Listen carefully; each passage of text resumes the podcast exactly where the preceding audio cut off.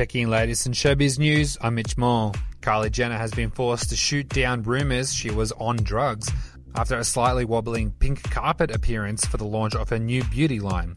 Last week, Jenner stepped out into LA with her family to celebrate her new Kylie Cosmetics range at a party hosted by US beauty chain Ulta. When footage of Jenner posing for photographers appeared online, some fans questioned if she was high. And that's your latest in showbiz news. I'm Mitch Moore.